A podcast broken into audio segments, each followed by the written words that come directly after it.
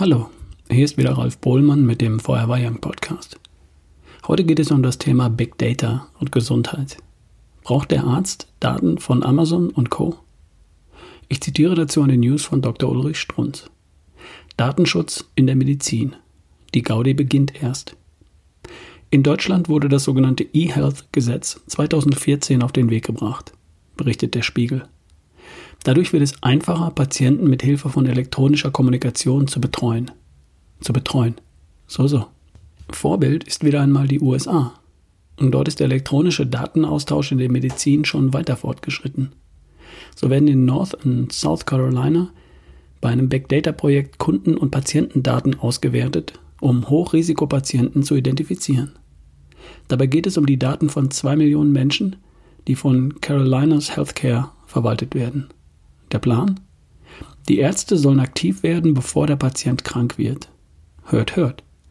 Gilt hier als etwas Besonderes. Stand das nicht eigentlich in unserem Eid? Doch, es stand. Da steht's gut.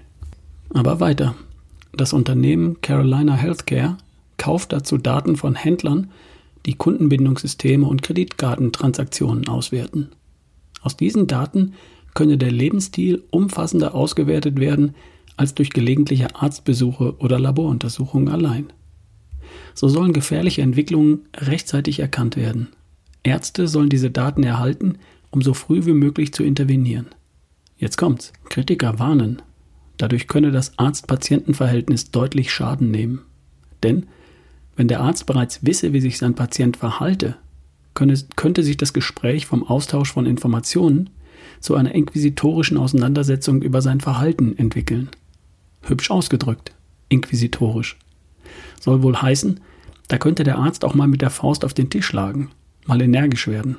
Ach Kinder, als ob deutsche Ärzte, besonders Hausärzte, nicht längst auch ohne IT, auch ohne Big Data wüssten, wie sich ihre Schäflein verhalten, verhalten werden. Ärzte kennen die Gesetzmäßigkeiten, nach denen das durchschnittliche normale Bürgerleben in medizinischer Hinsicht abläuft. Planwirtschaft ist immer gut gemeint, und geht immer schief. Gilt auch für Big Data. Ende der News. Will ich, dass mein Einkaufsverhalten vor dem Hintergrund meiner Gesundheit ausgewertet wird?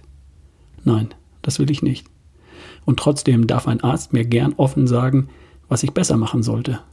Vorausgesetzt, er weiß selbst, wovon er spricht und lebt es mir vor. Doc Strunz gehört übrigens zu denen, die das bei mir dürfen. Wir hören uns beim nächsten Mal. Dein Ralf Bohlmann.